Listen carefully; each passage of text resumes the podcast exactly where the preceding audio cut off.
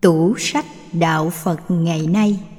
Xin trân trọng giới thiệu sách nói Hiểu, thương và tùy hỷ. Tác giả Thích Nhật Từ. Phiên tả Sư cô Hạnh Phương Giác Hạnh Đức. Biên tập Thích Nữ Tâm Minh Thái Thanh Nguyên. Tái bản lần thứ hai. Giọng đọc Liên Xuyến. Chương 1 Hiểu thương. Thương yêu và hiểu biết.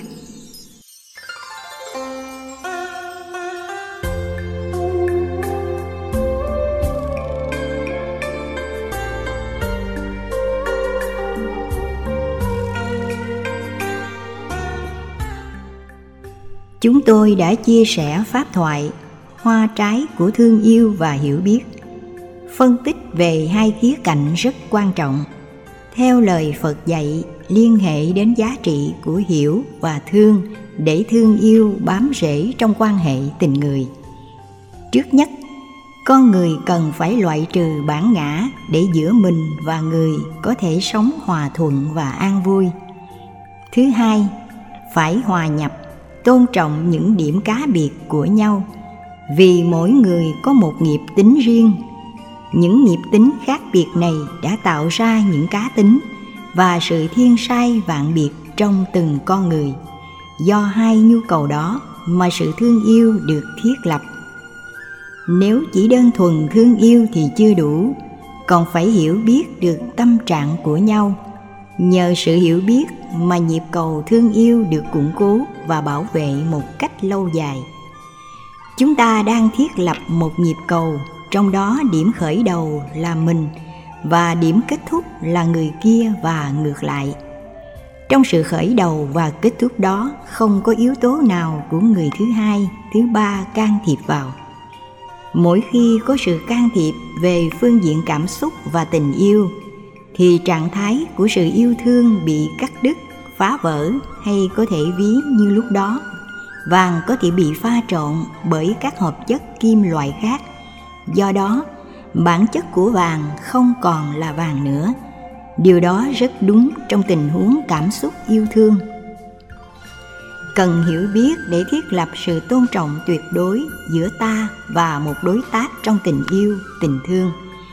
Thiết lập được mối quan hệ này là tạo ra được bản lề hạnh phúc gia đình, chính là cách để mở cửa tâm hồn và cũng là cách thức để đóng giữ không khí an lành, hạnh phúc giữ những vật được trang trí trong căn nhà. Giữ tất cả những vật liệu, công cụ để sinh hoạt, để hương thơm, hoa trái của sự thương yêu được triển nở. Chúng ta giữ lại trong phạm vi mối liên hệ giữa ta và người, đặt trên nền tảng sự thương yêu. Có thể nói, sự hiểu biết giống như mối hàng để thiết lập, kết nối, tạo chất keo nối liền giữa cảm xúc thương yêu giữa mình với người khác đó là sự kết nối trực tuyến, không phải là những biểu hiện giả tạo thuộc ngoại giao hay tâm lý khéo léo, mà nó phải được thể hiện bằng tấm lòng chân thật. Tấm lòng chân thật đó có thể rất vụng về, thiếu sót, lập cập lẩm cẩm, có thể rất đơn sơ mộc mạc. Người tiếp nhận sẽ thấy được giá trị của trái tim, tấm lòng, dòng cảm xúc và giá trị của những gì mà người đó tặng cho mình bằng tất cả sự trân trọng. Chúng ta có thể nói, sự hiểu biết như một nhịp cầu để hàn gắn giữa ta và người, giữa hai trái tim đang thổn thức. Nếu thương yêu mà thiếu hiểu biết, thì bản chất của sự thương yêu đó không được trọn vẹn. Có hai vợ chồng sống rất thương yêu, hạnh phúc đã từng dìu dắt nhau đi suốt 30 năm trên cuộc đời và đã có với nhau mấy mặt con. Tình thương yêu của họ đã làm cho rất nhiều người phải ao ước và ghen tị.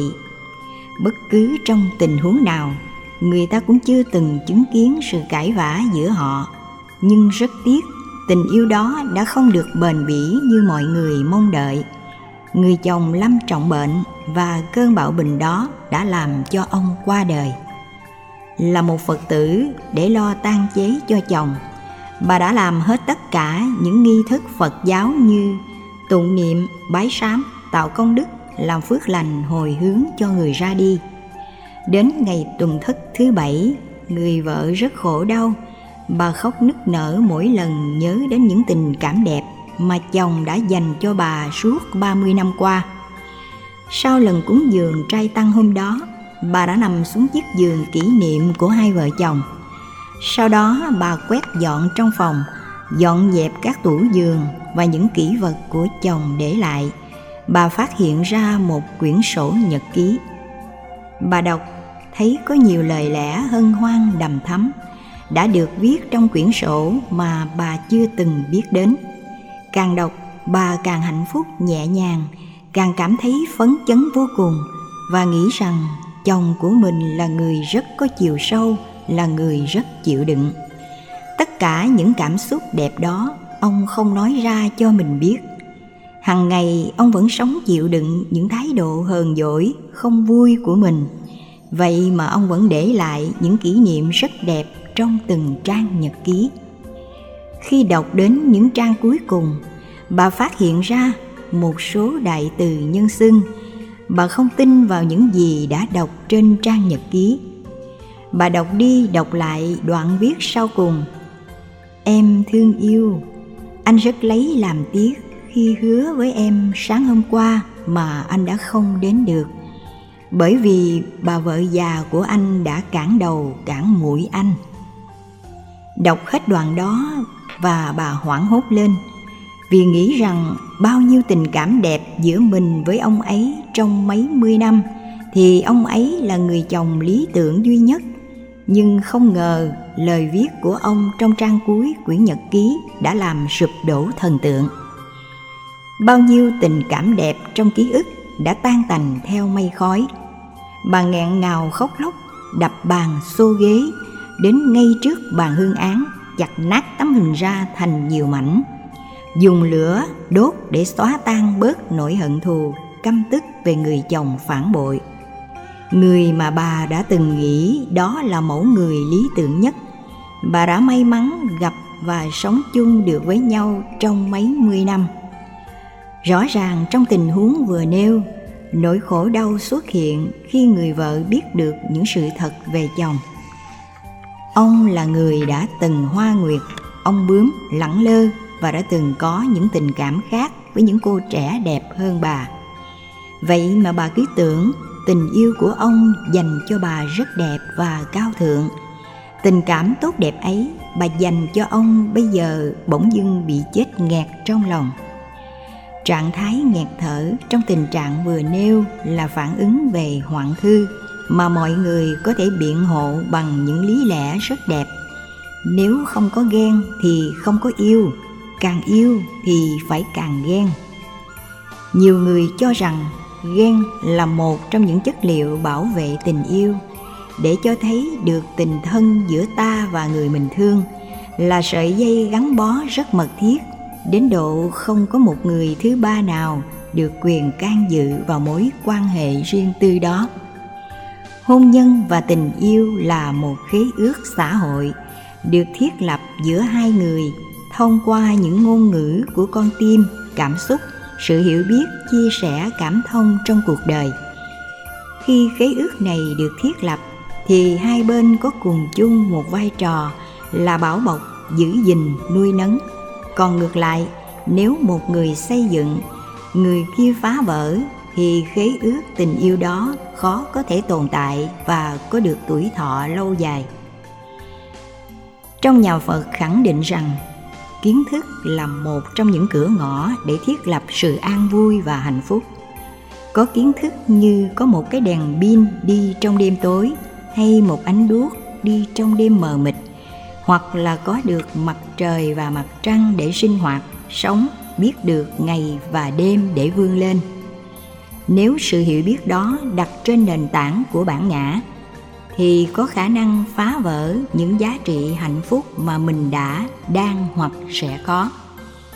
Vấn đề đặt ra ở đây, khi bà tiếp nhận tình cảm không được trọn vẹn như đã từng nghĩ, lòng bà cảm thấy đau nhói, đóng băng. Cảm giác đóng băng, cảm xúc trong trường hợp này đã làm cho bà không thể nào chấp nhận sự chia sẻ tình cảm ngọt ngào trong hôn nhân và tình yêu của chồng với bất kỳ một người nào điều đó đã được thể hiện trong cơn giận dữ, đập bàn, đập ghế, phá tan bàn hương án. Đẩy tình yêu đó vào một góc xó, cắt đứt những giá trị rất đẹp mà trong bao nhiêu năm qua đã từng có với chồng. Tri thức hữu ngã đó là một trong những tri thức rất nguy hiểm. Chúng ta đặt ra một vấn đề, nếu bà không đọc được những trang cuối cùng của quyển nhật ký thì trạng thái hạnh phúc trong hôn nhân giữa bà và người chồng quá cố sẽ vẫn còn đẹp cho đến lúc bà nhắm mắt lìa đời. Cái đẹp đó có thể làm cho bà hãnh diện với thiên hạ, với thân bằng quyến thuộc và có lẽ thiên hạ không biết đến. Nhưng bây giờ mỗi lần bà đi ra ngoài đường, có dịp tiếp xúc với người khác và được khen tặng rằng gia đình bà là một gia đình mẫu mực về hôn nhân là một gia đình có truyền thống hôn nhân đạt đến trình độ của sự lý tưởng, thì lòng bà càng đau nhói, nghẹn ngào, khó chịu và có thể tạo ra sự ngạt thở về cảm xúc. Dựa vào tinh thần của hiểu và thương mà bồ tát quán thế âm đã dạy trong phẩm phổ môn, hoặc nói chung là những gì mà đức phật để lại trong kinh điển rằng, phải giữ cảm xúc thăng bằng trong tình huống của bà, không còn cách nào khác là tạo ra sự hài hòa về cảm xúc. Bởi vì nếu không có tri thức về sự biết đủ, thì rất dễ bị cơn bệnh hoạn thư làm ách tắc những giá trị trong quá khứ mà chúng ta đã từng có. Nói cách khác, nhà phật dạy phải sống trong những giây phút hiện tại và đừng tạo dây mơ rễ má với những cái không phải tiến trình đang diễn ra. Sống như vậy là đang đặt những dòng chảy cảm xúc trong từng lời nói, cử chỉ, việc làm của mình. Nếu thiết lập những dây mơ rễ má giữa quá khứ với hiện tại, giữa hiện tại với tương lai, hoặc giữa hiện tại với những cái đã từng hoặc sẽ xảy ra trong cuộc đời, thì trạng thái an lạc sẽ bị phá vỡ trong câu chuyện, khi bà phát hiện ra những trang nhật ký cuối cùng, bà cảm thấy bị hụt hẫng. Hiểu được đạo phật thì lúc đó bà phải bình tĩnh nhiều hơn, vì người quá cố đã là người quá cố. Nếu để nỗi khổ đau, sự bực tức, cơn giận đổ dồn lên, cũng không giúp ích hay giải quyết được bất cứ một việc gì. Ngược lại, có thể làm cho những cảm xúc đẹp của 30 năm trong quá khứ tan biến theo mây khói. Đó là một điều hoàn toàn không nên. Nếu đứng từ góc độ của sự biết đủ, thì chúng ta nên nghĩ rằng khi chồng hay vợ có tính hoa nguyệt ông bướm, thế mà ông, bà phải lén lút giấu giếm. Nhưng vẫn giữ được trách nhiệm trọn vẹn trong gia đình, biết tôn trọng và không để cho chồng, vợ mình biết, chồng, vợ mình buồn trạng thái đó vẫn là yếu tố quan trọng để giúp cho mình tạo ra sự thăng bằng về một sự thật rất đau buồn và hoàn toàn không như ý muốn. Ở đây chúng ta không phủ định tính hoa nguyệt không chung thủy của người chồng, nhưng trong những nỗi khổ niềm đau đó phải làm như thế nào để tâm của mình luôn hướng về sự an vui? Nói cách khác không bao giờ có sự tuyệt đối trong cuộc đời, dù đó là tình yêu, hôn nhân, tiền tài, địa vị, danh vọng, chức tước. Đỉnh cao tuyệt đối của tất cả những cái đó là sự tương đối. Nếu nhìn thấy tính cách tương đối của vấn đề, thì chúng ta thấy rằng mình vẫn còn may mắn. Dù thương một cô nàng trẻ đẹp hơn, nhưng ông vẫn giữ được trách nhiệm đối với gia đình, với tình cảm của mình, thì đó là điều đáng quý sự đổ nát phá vỡ thông qua lòng sân hận không phải là giải pháp đẹp trong tình huống vừa nêu. Nói chung, trong mọi tình huống, chúng ta phải duy trì sự hiểu biết của vô ngã. Sự hiểu biết vô ngã này sẽ là liều thuốc bổ rất cần thiết để chữa lành những chứng bệnh về nỗi đau thuộc cảm xúc, những khuyết tật về mối quan hệ tình người giữa chúng ta và một người nào khác ở trong cuộc sống với tư cách là vợ chồng tình nhân, cha mẹ, con cái hay của những quan hệ đối tác. Kiến thức về hữu ngã là một trong những kiến thức có thể tạo ra nền tảng của sự phá hoại rất lớn. Kiến thức vô ngã là hiểu biết được tâm trạng, dòng cảm xúc, tâm tình, ý nghĩa, lời nói, việc làm của người kia. Khi đặt mình trong vai trò vị trí của họ, thì sự cảm thông sẽ xuất hiện và hiểu được rằng trong giai đoạn chồng đến với người thứ hai là vì lúc đó do mình bận rộn về công việc, dòng cảm xúc của mình không sẵn sàng đối với ông, nên mọi thứ trong cuộc đời có thể theo đó mà thay đổi.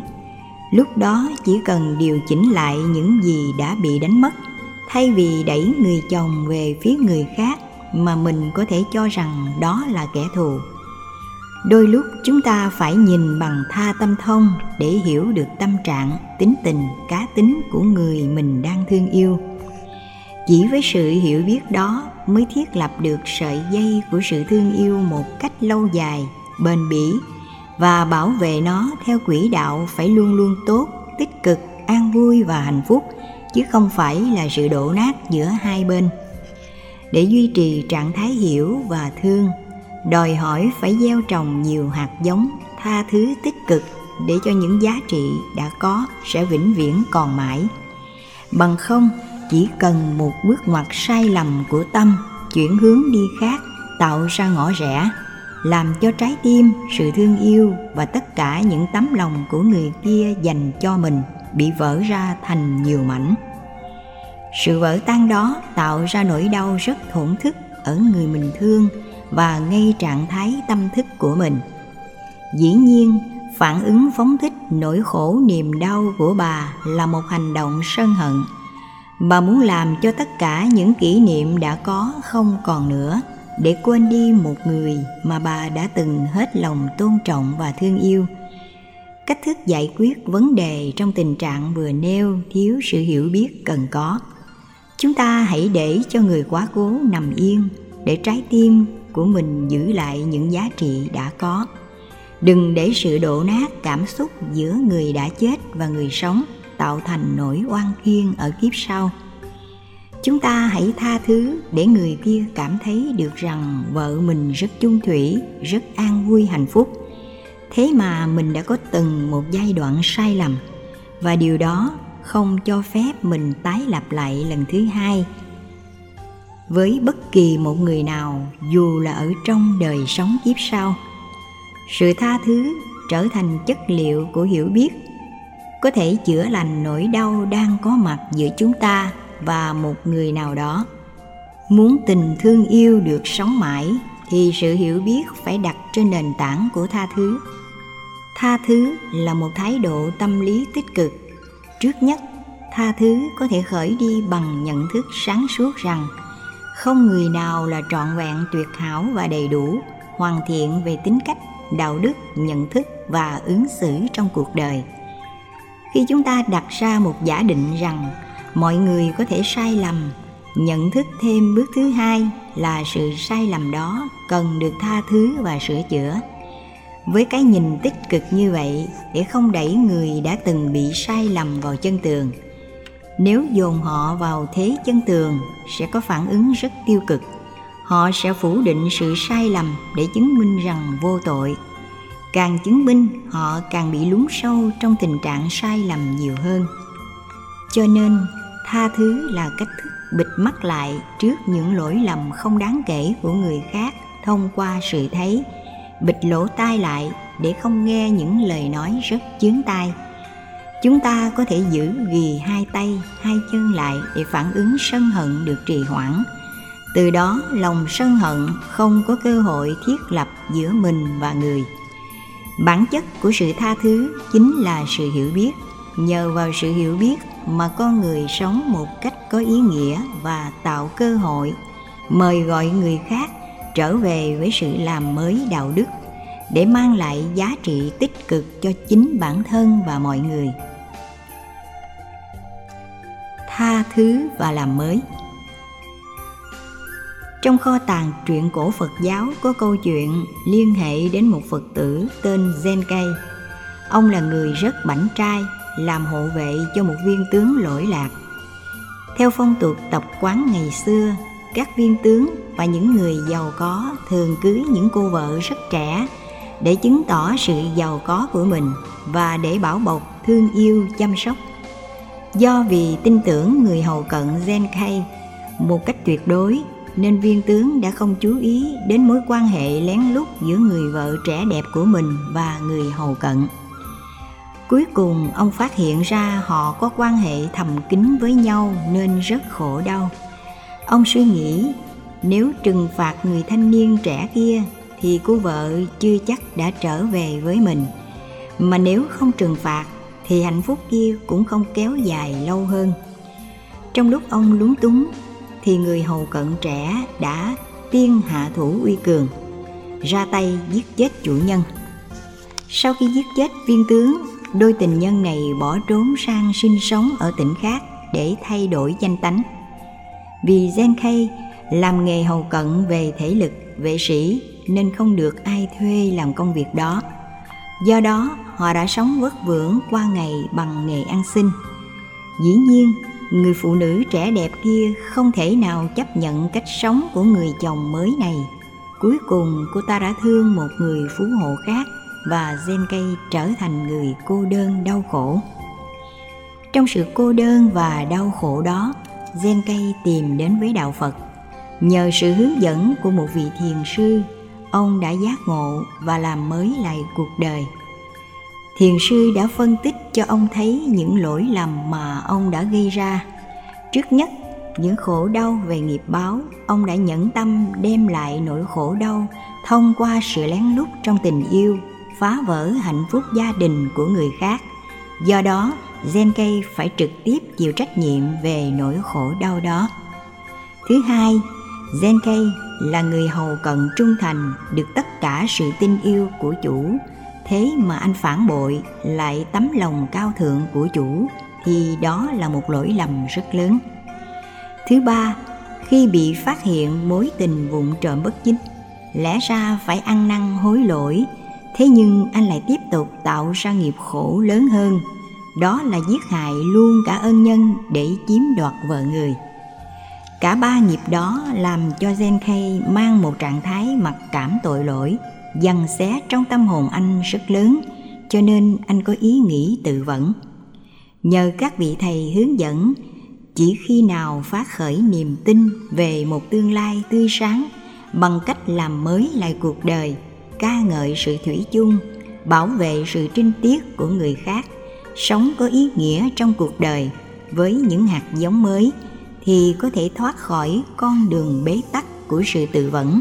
Sự già đạp lương tri hay trạng thái bức xúc lương tâm bắt nguồn từ mặc cảm tội lỗi. Thông thường, bế tắc này sẽ kéo theo những bế tắc khác và tự vẫn không phải là giải pháp tích cực để giải quyết vấn đề. Nhờ những lời khuyên đó Zenkei đã làm lại cuộc đời. Ở nước Nhật anh đã quan sát khắp nơi và phát hiện ra một quãng đường nằm bên triền núi rất nguy hiểm, thiếu sự an toàn. Từ triền lên đến đỉnh núi, con đường rất trơn trợt nhiều người đã bị ngã té, đôi khi phải bỏ mạng vì con đường này. Do đó, anh phát nguyện làm con đường hầm đi xuyên từ núi này qua núi kia với độ dài khoảng 700 mét. Anh làm hì hục ban ngày đi làm mướn để sống, tối về anh dành thời gian để đào hầm. Ròng rã suốt 6 tháng, anh đào được 600 mét, đường kính 6 mét, chiều cao 9 mét. Đó là một công trình vĩ đại. Đến tháng thứ bảy, đứa con trai của viên tướng bị Zenkei giết đã phát hiện ra nơi cư ngụ của anh. Người con trai của viên tướng là một võ sĩ rất tài ba. Cậu ta có ý định tìm đến để trả thù. Lúc này Zenkei đang đào đường hầm. Cậu ta rút gươm ra và lao đến phía trước. Thấy vậy, Zenkei đứng lên với dáng vẻ hùng dũng và nói lên những lời cầu khẩn rất tha thiết.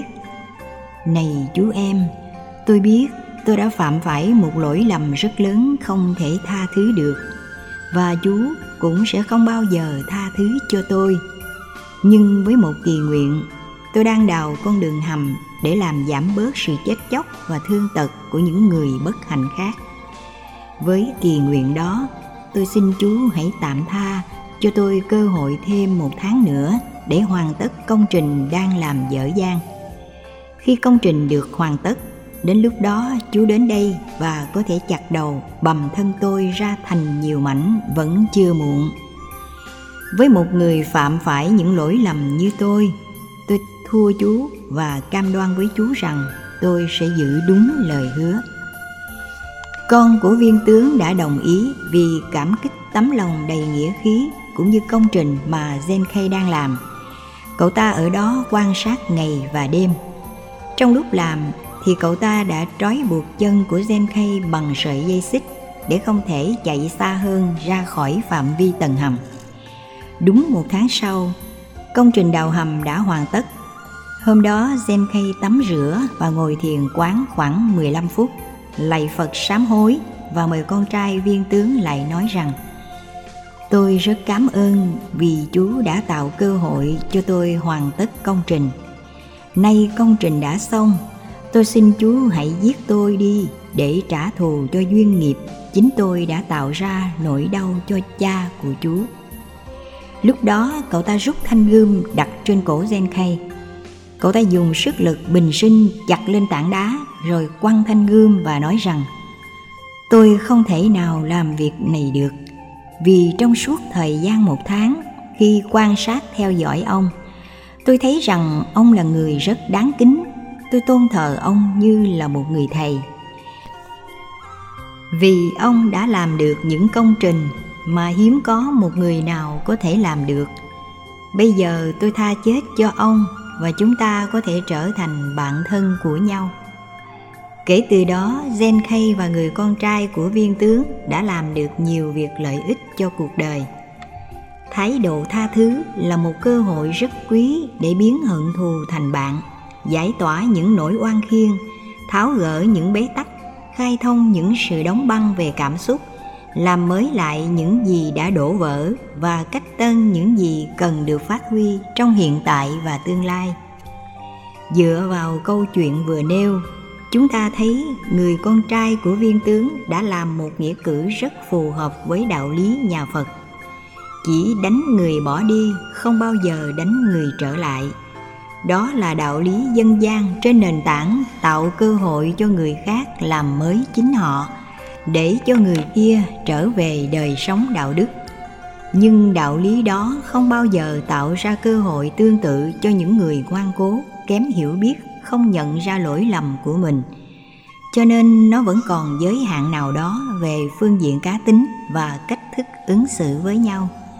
Dù người kia có nhận ra lỗi lầm hay không, họ có sẵn sàng trở về con đường đạo đức hay không, thì chúng ta vẫn sẵn sàng tha thứ sự tha thứ trong trường hợp này là cách mở cơ hội để mời gọi họ trở về. Còn về hay không lệ thuộc rất nhiều vào cá tính của họ.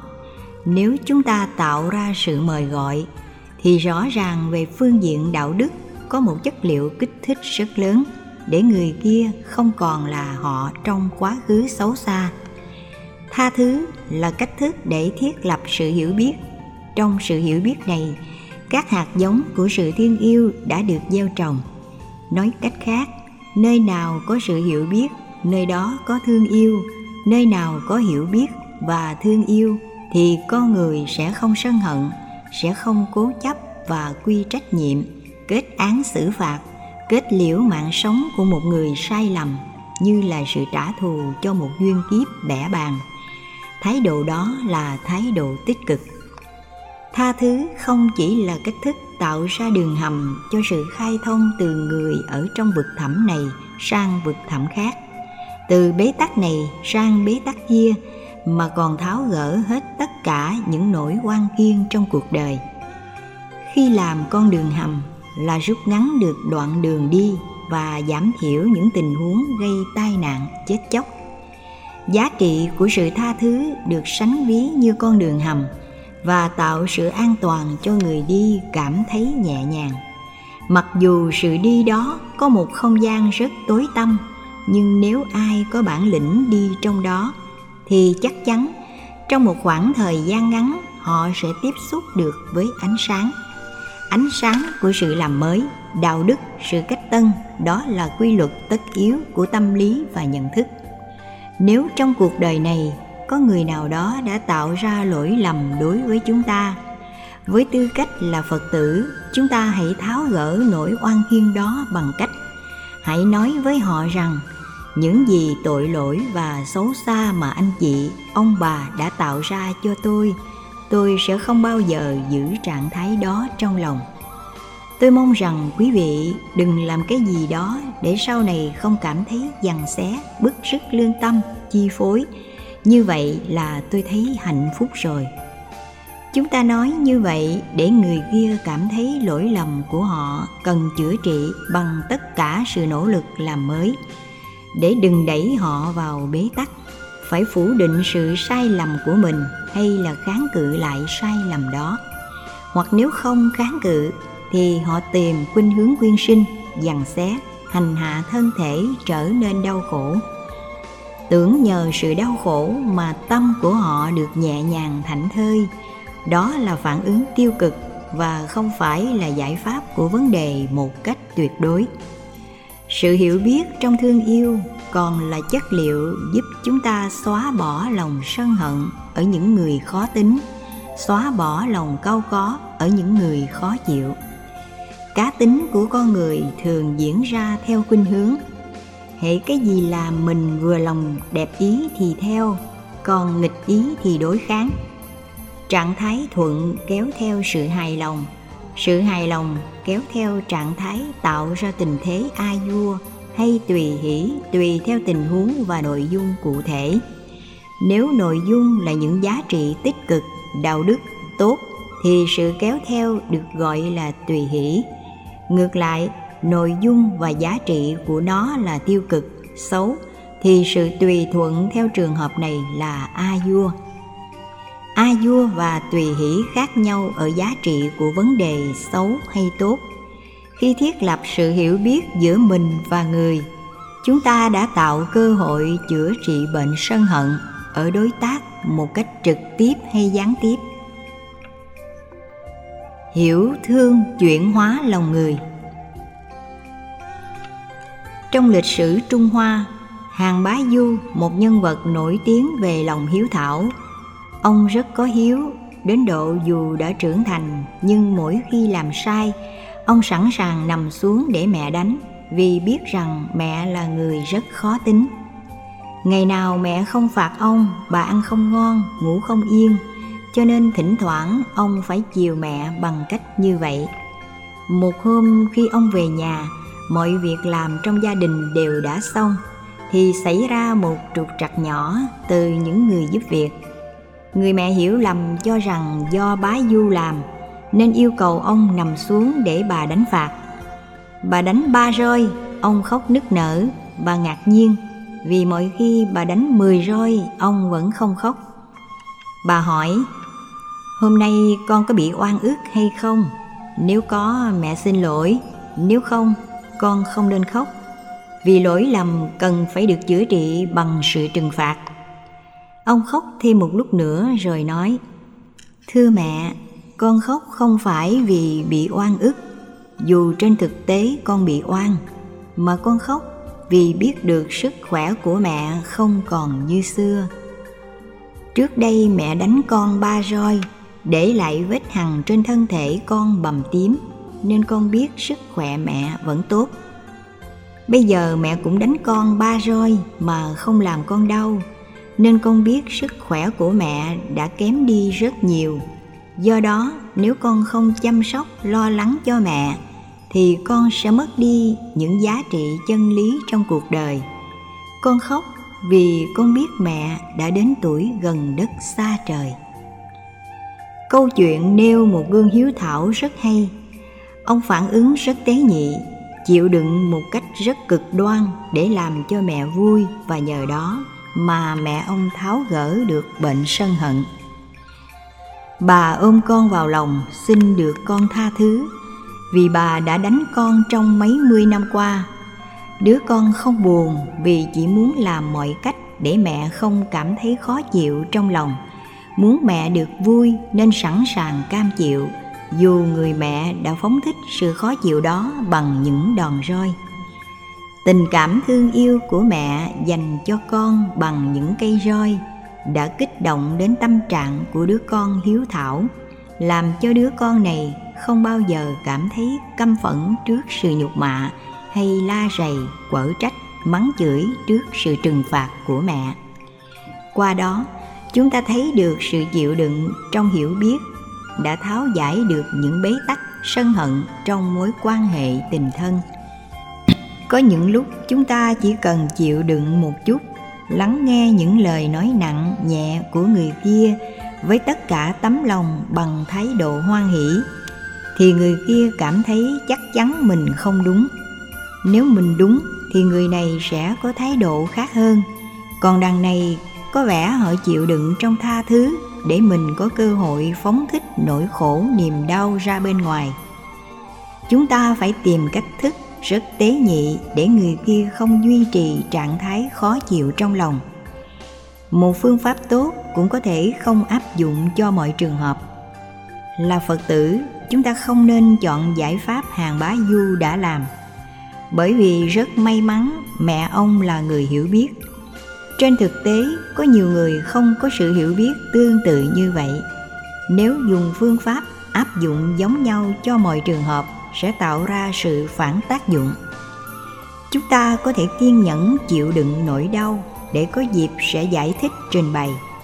Khi sự bế tắc diễn ra thông qua sự hiểu lầm thì đừng vội thanh minh. Sự thanh minh trong trường hợp này sẽ tạo cơ hội cho người kia suy nghĩ rằng có tịch nên rụt rịch. Do đó, người kia sẽ không bao giờ sẵn lòng lắng nghe sự giải bày. Hãy để những phản ứng sân hận của người kia giảm bớt, mới nói một cách nhẹ nhàng, thì họ sẽ hiểu rằng ngày hôm trước mình nói nặng lời là do hiểu sai và nên sửa để không còn tái diễn. Đó là cách thức thể hiện tháo gỡ sự bế tắc do thiếu hiểu biết đừng ôm những nỗi oan ức trong lòng, phải tìm cơ hội thích ứng để tháo gỡ một cách có nghệ thuật. Đừng nói trả đũa bằng phản ứng sân hận, tức tối, mà nói bằng một cảm giác nhẹ nhàng, dễ chịu là đã tháo gỡ được bế tắc. Về phía người kia, có lắng nghe hay không là phần của họ. Chúng ta đừng bắt chước câu nói trong luận bảo vương tam muội, oan ức không cần biện bạch vì biện bạch là hèn nhát. Nếu quan niệm như vậy là chúng ta đã tô bồi bản ngã về sự chịu đựng của mình để trương sình to lên. Như thế, giữa mình và người mãi mãi bị bế tắc và không có cơ hội để tháo gỡ.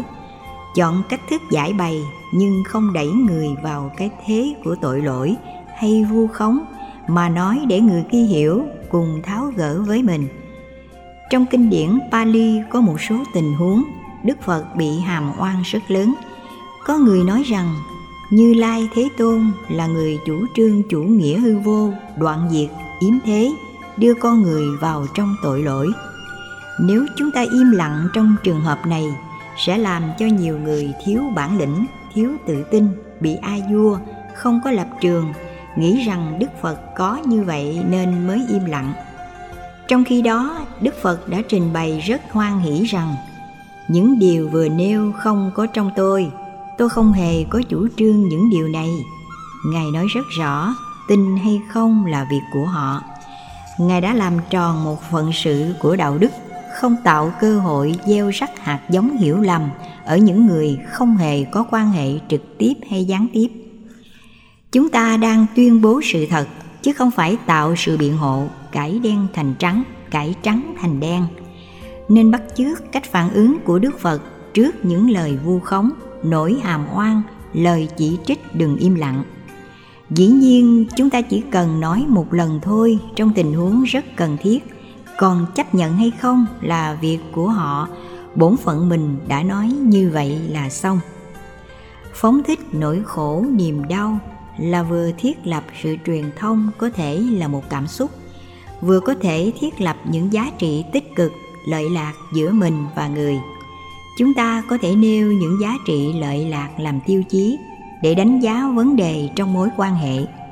Nếu quan hệ đó ngày càng nghiêm trọng, bế tắc, khổ đau thì không nên đẩy khuynh hướng đã có vào trong thế ngày càng lớn mạnh, mà phải thay đổi cách để cho những nỗi oan khiên bế tắc giữa mình và người được tháo gỡ một cách có nghệ thuật. Có một vị vua rất yêu thích con ngựa bạch. Mỗi lần ra thăm ngựa, ông đều ra lệnh những người tù đem ngựa ra tắm rửa, chăm sóc cho ăn, sau đó ông mới cưỡi đi. Nếu ai làm vừa lòng ông, người đó sẽ được giảm bản án.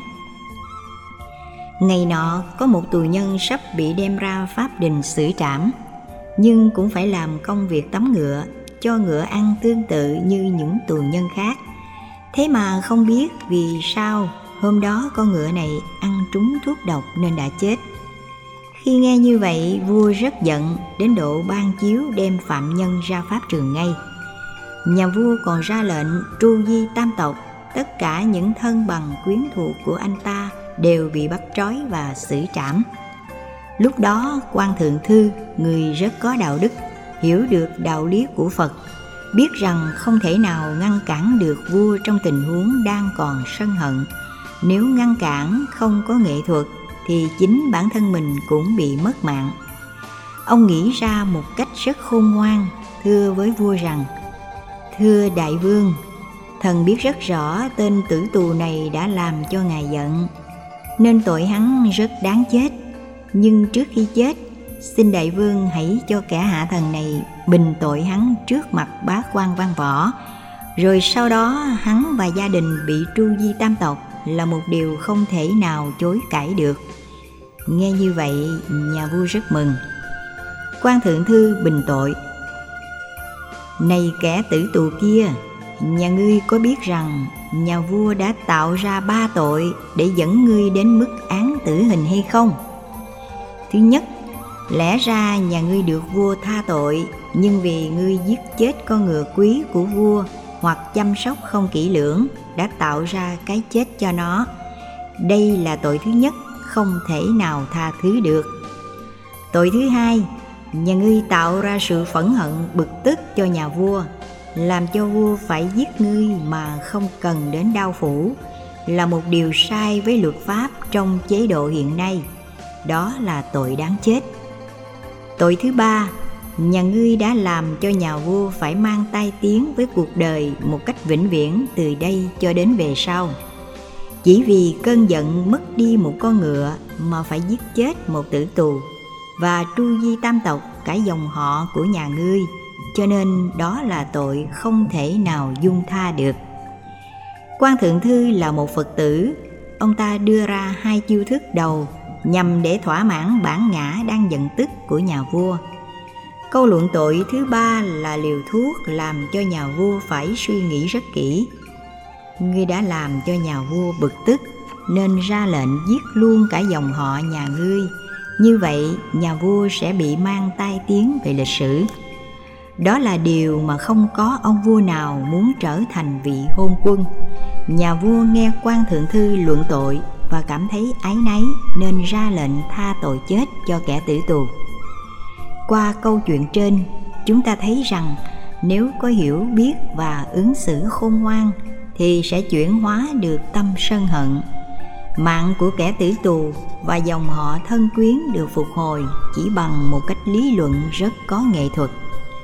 Không nên tiết kiệm lời nói, nếu như lời nói đó có thể giúp cho người khác an vui và hạnh phúc chúng ta không nên treo bổng trước những lời góp ý chân thành hay những lời khuyên có ý nghĩa hoặc chia sẻ những kiến thức mà mình có với cộng đồng xã hội.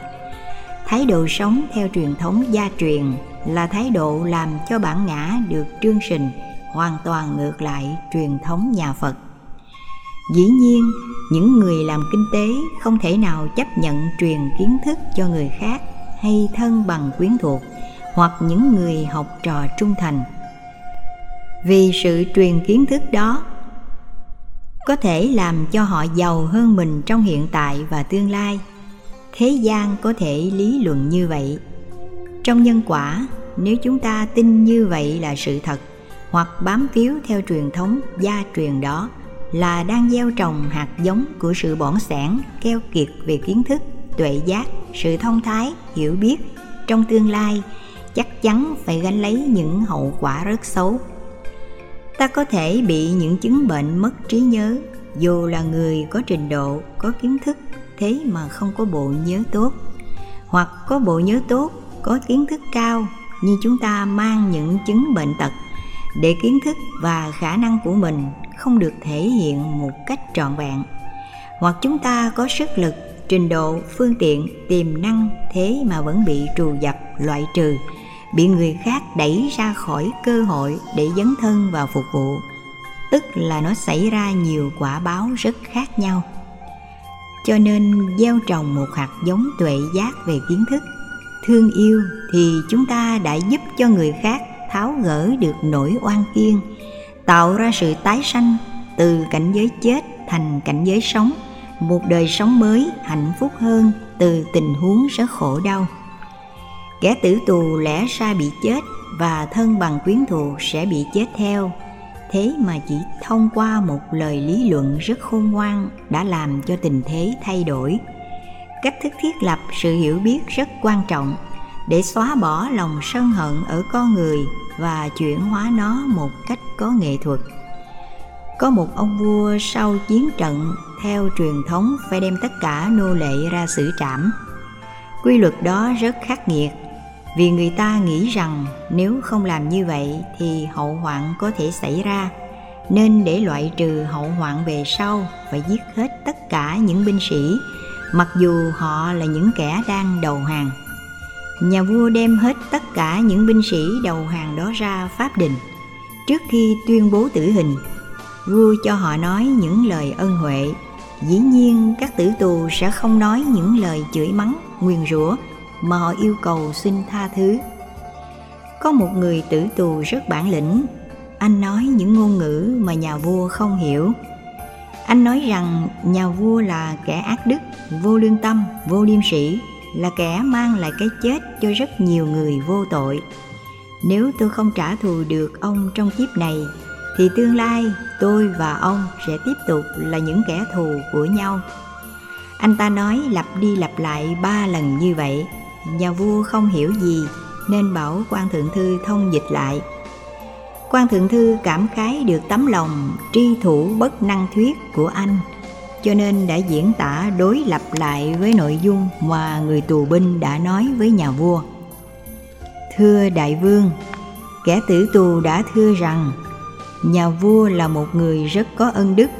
Mặc dù biết rằng những kẻ tù binh rất đáng chết, đáng xử trảm thế mà nhà vua thường tạo những cơ hội cho họ sống lần thứ hai, thứ ba để bảo vệ hạnh phúc gia đình của họ. Anh tử tù này đã sẵn sàng chết và nếu như nhà vua duy trì truyền thống tốt đẹp này thì cái chết đó rất có ý nghĩa, vì nó đã ca tụng ân đức rất vĩ đại mà nhà vua để lại cho cuộc đời. Vua nghe nói như vậy, mừng rỡ khi biết rằng có một kẻ tù binh đã nói những lời khen tặng mình, đã ca ngợi ân đức của mình, cho nên ông tha tội chết cho tất cả các tù binh. Rất may không có một người thứ hai hiểu được ngôn ngữ của kẻ tử tù kia. Nếu lúc đó có người nào nói rằng anh ta đang nguyền rủa nhà vua, thì có lẽ cả quan thượng thư cũng bị mất đầu. Như vậy thiện chí trong trường hợp này là nhìn thấy được tính cách bất khuất của kẻ tử tù và an lạc hạnh phúc trong sự thương yêu và tha thứ lẫn nhau. Anh ta đã phải lý giải, diễn dịch lại một cách trái ngược lại nội dung mà kẻ tử tù đã thoá mạ nhà vua để cho vua không có cơ hội gây nghiệp sát đối với những người không đáng chết chém. Thiện chí giúp ta thấy được rằng ai cũng rất đáng để thương, để giúp cho họ làm mới lại cuộc đời. Theo phật, sự trừng phạt bằng cách tử hình không phải là giải pháp tốt. Chúng ta có thể giết tên tội phạm đã gieo trồng những hạt giống xấu cho người khác. Chuyện đó dễ dàng lắm. Chỉ cần bóp còi hay hạ con dao thì người kia mất mạng. Nhưng làm thế nào để chuyển hóa được tâm sai lầm của người đó?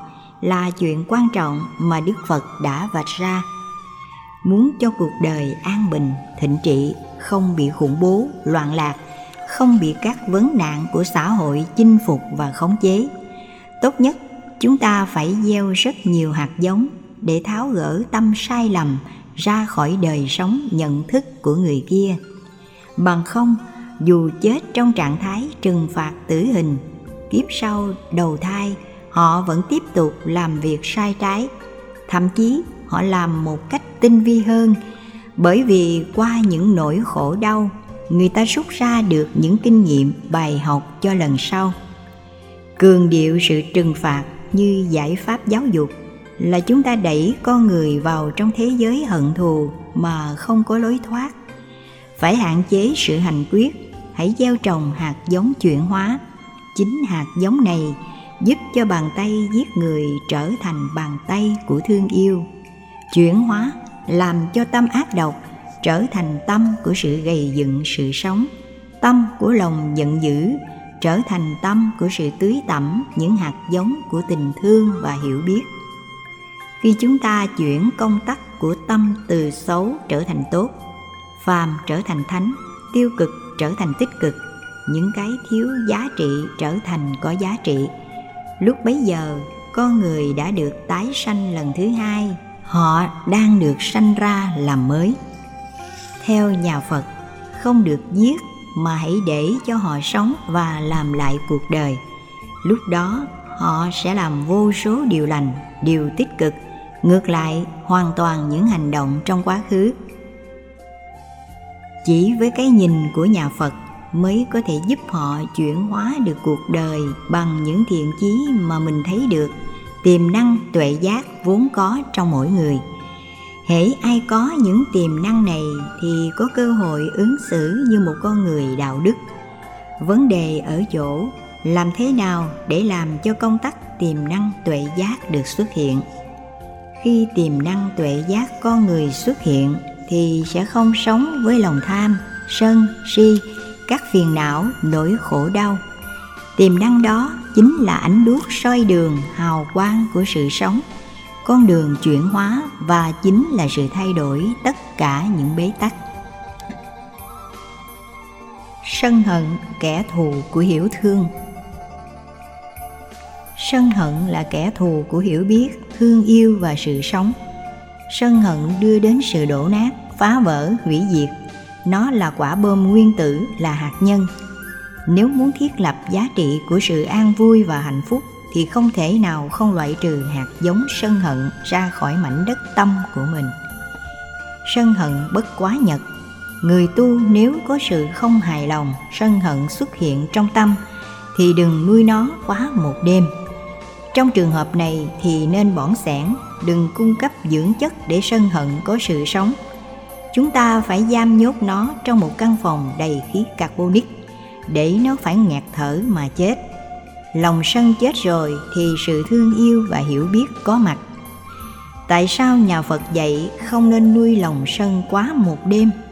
Vì chỉ trong một đêm nuôi dưỡng lòng sân có biết bao sự việc sẽ xảy ra như có thể bị tai biến mạch máu não, loạn tim, căng thẳng đầu óc, mất ngủ và có thể dẫn đến những chứng bệnh liên hệ đến tim mạch và đánh mất giá trị an vui, hạnh phúc của mình về phương diện tinh thần. Nếu có lỡ giận người nào thì hãy buông xả. Sự buông xả lòng sân là hoàn toàn có lợi. Các nền văn học yêu nước thường ca ngợi sự trả thù. Ví dụ, ông bà tổ tiên thân bằng quyến thuộc của mình bị người khác giết chết. Con cháu phải biết trả thù nếu không sẽ trở thành kẻ bất hiếu. Nền văn học đó đã được phim ảnh trung hoa ca ngợi. Một nghĩa sĩ nào của trung hoa mà không biết trả thù thì không xứng danh là nam tử hán. Đó là những con đường mang lại nỗi khổ niềm đau rất lớn. Nhà phật dạy, hãy để cho những nỗi khổ trong quá khứ đóng băng lại. Đẩy nó lùi về quá khứ. Mình đang ở hiện tại hãy nên tìm kiếm những giá trị của an vui và hạnh phúc. Nếu như mình chưa từng có những nỗi khổ đau với một người nào khác, giây phút hiện tại chúng ta hãy mở cánh cửa thương yêu để cho sự hiểu biết được thiết lập. Lòng sân hận bị hủy diệt không có cơ hội xuất hiện. Có như vậy mới tháo gỡ được những nỗi oan khiên của ở hiện tại và sẽ không bao giờ có mặt trong tương lai sự trả thù làm cho nỗi oan trái nối tiếp đến thế hệ sau hay tiếp tục kế thừa những người bị chết sẽ tái sinh. Khi tái sanh, họ sẽ mang theo lòng hận thù trong lúc bị giết. Hạt giống này sẽ làm cho mình và họ trở thành kẻ thù lần thứ nhất, lần thứ hai, lần thứ ba. Quý vị có thể quan sát tình trạng của đất nước israel và palestine, ấn độ và bangladesh những chiến sĩ chém giết nhau trên chiến trường, chết trong sự tức tối. Do đó, khi tái sanh, họ tiếp tục làm chiến sĩ với lòng sân hận và cuối cùng phải tìm những người khác để mà giết, trả thù. Nhà phật dạy chỉ có lòng thương yêu mới có thể tháo gỡ hận thù tuyệt đối. Sự thương yêu không thể nào thiết lập nếu thiếu sự hiểu biết. Hiểu biết trong trường hợp này là gì? Chúng ta biết rằng kẻ thù cũng là nạn nhân của một chế độ chính trị xã hội, của sự tranh giành về kinh tế và sự loại trừ lẫn nhau. Chúng ta cũng là nạn nhân, họ cũng là nạn nhân, các chính thể cũng là nạn nhân. Nói chung, chỗ nào còn lòng sân hận thì chỗ đó đều là nạn nhân. Hễ là nạn nhân thì lòng vô minh sẽ được thiết lập lúc đó, họ sẽ lao theo khuynh hướng là mình được đào tạo ra trong cuộc đời để giết người khác. Nếu không thì cũng bị người khác giết lại. Trong chiến trường, các chiến sĩ phải bấm cò trước để mình được tồn tại. Đó là phản ứng tự nhiên được huấn luyện khi gia nhập vào quân đội. Hiểu được như vậy, chúng ta sẽ không hận thù, tương tự những người phê bình, chỉ trích, nói xấu, vu khống, tạo ra oan khiên cho mình là vì họ còn quá nhiều sân hận, vô minh. Đó chính là kẻ thù chung của nhân loại. Thay vì chúng ta hận thù, thì hãy mang tình thương đến để hạt giống sai lầm kia có cơ hội được tháo gỡ. Chuyển hóa bằng không sẽ kéo theo bế tắc này đến bế tắc khác. Biết được tính cách đều là nạn nhân trong sự sân hận, tham, si, đố kỵ trong hơn thua. Loại trừ thì chúng ta phải thiết lập sự hiểu biết, chỉ có hiểu biết mới tháo gỡ được bế tắc. Nhà phật còn dạy, để thiết lập sự thương yêu trong hiểu biết, hành giả cần phải gieo trồng các hạt giống thiện chí.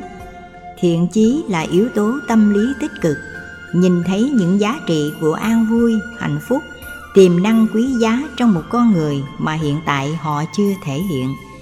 Chúng ta thấy trước, hiểu rộng vấn đề rất xa phân tích từ nhiều góc độ khác nhau. Phương diện chủ quan, khách quan, người và mình tác động qua lại giữa những đối tác.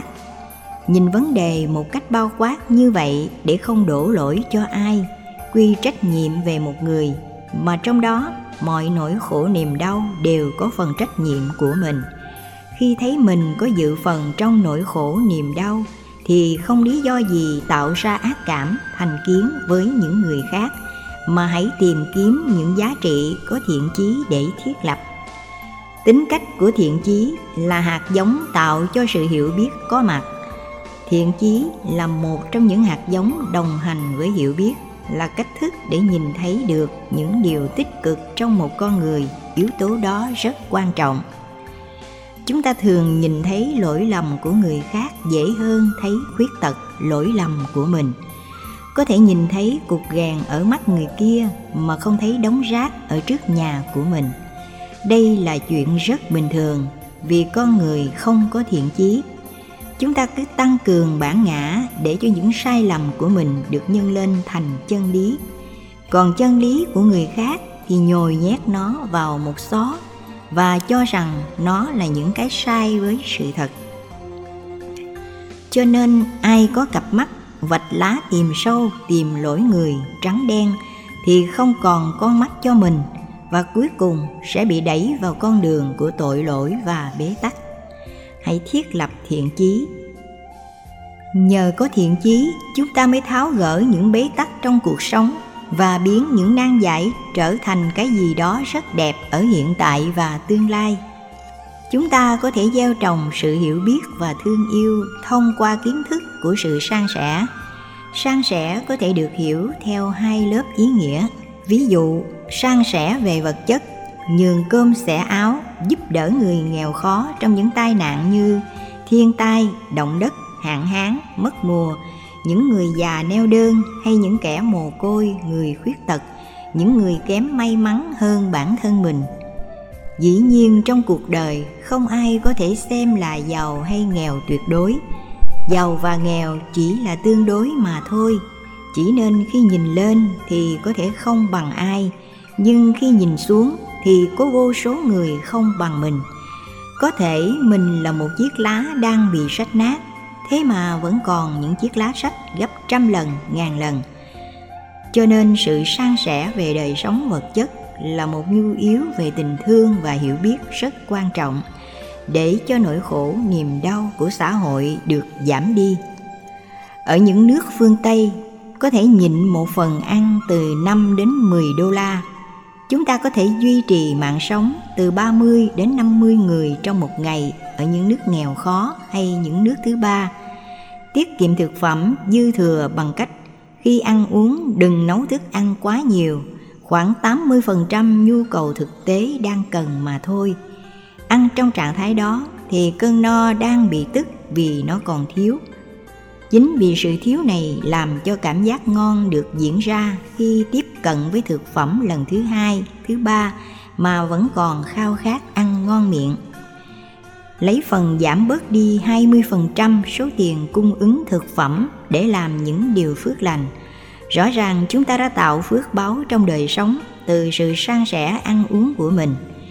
Đừng ăn chỉ có 10 mà làm 12, 13 như vậy chúng ta còn dư thừa lại hai ba phần đó phải bỏ vào trong sọt rác.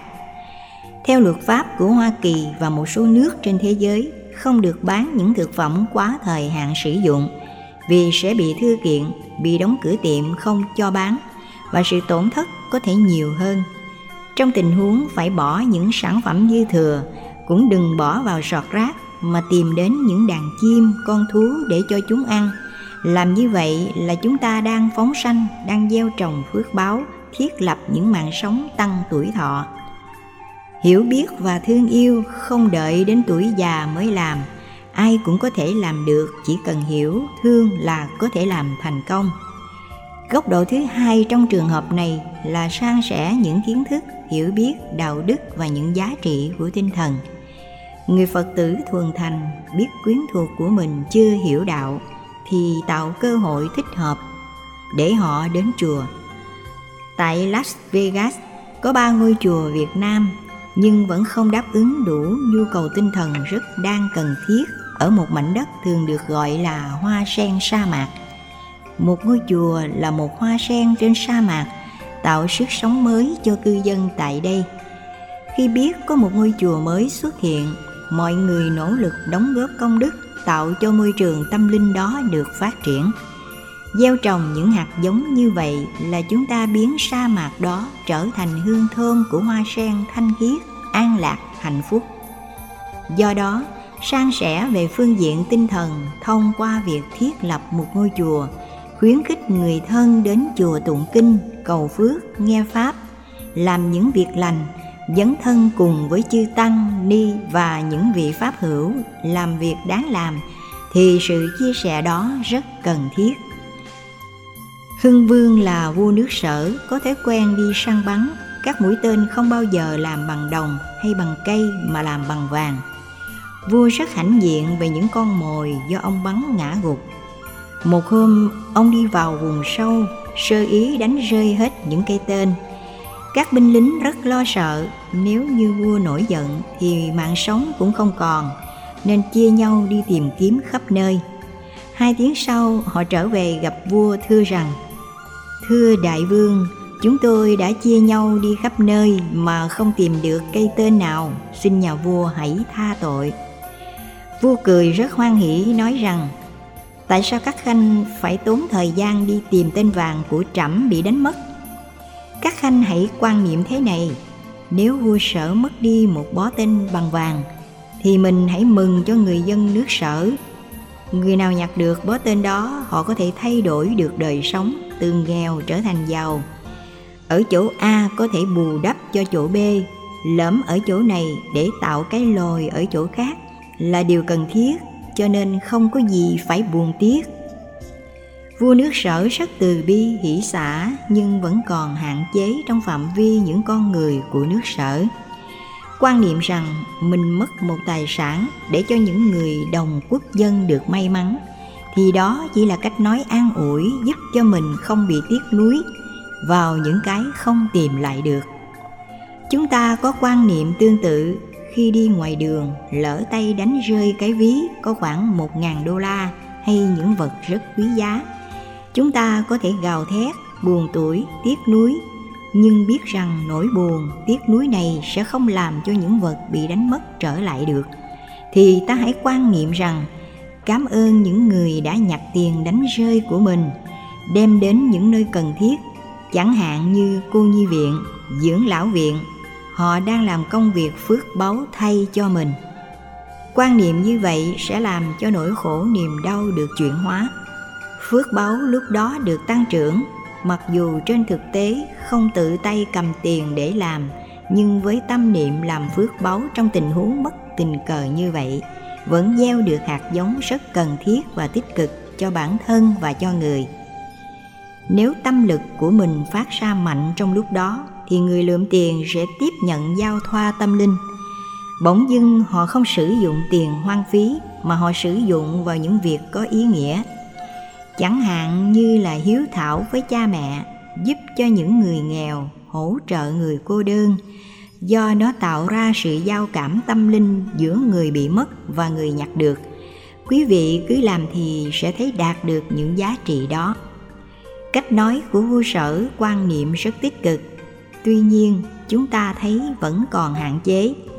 Nếu đặt trên nền tảng của nhà phật tại sao không quan niệm rằng những mũi tên vàng này bị mất đi thì ở đâu đó có thể là người nước sở, trung quốc, việt nam, người phương tây hay bất cứ ai nhận được những mũi tên vàng đó làm những công việc phước lành?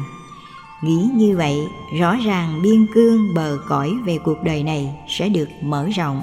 Lúc đó dân tộc tính, chủ nghĩa yêu nước hay tình đồng loại không còn là khoảng cách giữa người và người nữa, vì ta có cái nhìn chung. Chúng sinh nào có sự sống và có tình thức, ta nguyện cho họ cùng đạt được những giá trị. Trong những tình huống bất đắc dĩ, chúng ta vẫn tạo được cơ hội cho sự san sẻ có mặt. Như vậy, phước báo vẫn được thiết lập. Đó là cách thức của hiểu biết và thương yêu, cách thức gieo trồng những hạt giống công đức và phước báo quan trọng thông qua sự chia sẻ này, chúng ta cố gắng làm mới lại cách thức tiếp nhận nhận định, đánh giá vấn đề để làm thế nào cho kết quả của các phản ứng và sự dấn thân phải là kết quả tích cực.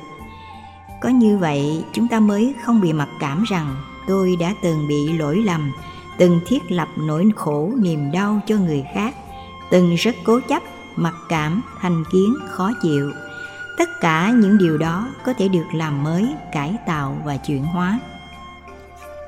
Thiết lập sự cảm thông. Khi một người dùng ánh sáng tuệ giác nhận định đánh giá và giải quyết vấn đề, lúc bấy giờ không có cái gọi là định mệnh, vận mệnh hay sự an bài. Bắt phong trần phải phong trần, cho thanh cao mới được phần thanh cao. Mà tất cả sự hên xui, may rủi, tốt xấu, hạnh phúc khổ đau đều do chính chúng ta thiết kế nên. Chính ta là kiến trúc sư, nhà thực hiện, vừa là chủ, vừa là thợ. Người trực tiếp nhận hết tất cả những giá trị, dù tốt hay xấu, của ngôi nhà do chính ta tạo nên. Hiểu được như vậy, thì sự có mặt của thương yêu được gieo trồng, sẽ không còn bệnh đổ thừa, trách người. Hãy nhìn lại bản thân mình một cách thật sâu sắc, có hiểu biết, để từ đó mọi bế tắc được giải quyết, tháo gỡ. Nếu ứng xử được như vậy thì cuộc đời rất có ý nghĩa. Sống như vậy, dù là công nhân ở trên mảnh đất, thiếu nhiều phương tiện, ta vẫn làm được nhiều việc có ý nghĩa. Chúng ta đừng mặc cảm, miễn là trong quá trình làm việc, ta làm bằng tất cả tấm lòng, nhiệt tình, không vụ lợi, mà làm để có được sự sống, sự thương yêu và hiểu biết có cơ hội tạo công đức và sống một cách an vui, hạnh phúc trong cuộc đời. Quan niệm như vậy sẽ làm cho tất cả những bế tắc được tháo gỡ. Tình huống thứ nhất, một người đang bị khổ đau cùng cực. Ví dụ, một sinh viên thi bị rớt, hoặc đạt kết quả không như ý muốn hay làm ăn thất bại bị cô lập, chửi mắng, sẽ tạo ra cảm giác cô đơn rất lớn trong sự khổ đau đó, chúng ta đến với họ, mong họ nói ra và tha thứ cho họ, thì sự cảm thông sẽ được thiết lập. Lúc đó, họ có thể lắng nghe và chấp nhận chúng ta. Tình huống thứ hai, một người sống trong trạng thái hạnh phúc tuyệt đối. Chẳng hạn, người rất thành công, có xe mới, nhà mới hay những thành tựu a, b, c nào đó. Khi chúng ta đến, họ ứng xử rất hoan hỷ sẵn sàng chia sẻ nỗi niềm với chúng ta. Tính cách ân xá của các quốc gia vào những ngày quốc khánh độc lập, các tù nhân được giảm án là một trong những cách thức rất phù hợp với tinh thần nhà phật. Con người cũng có những khuynh hướng tương tự như vậy.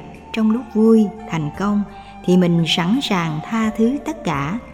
Trong những tình huống đó, khi tiếp xúc với họ, giải bày sự hiểu lầm ra thì người kia chấp nhận sự giải bày dễ dàng hơn.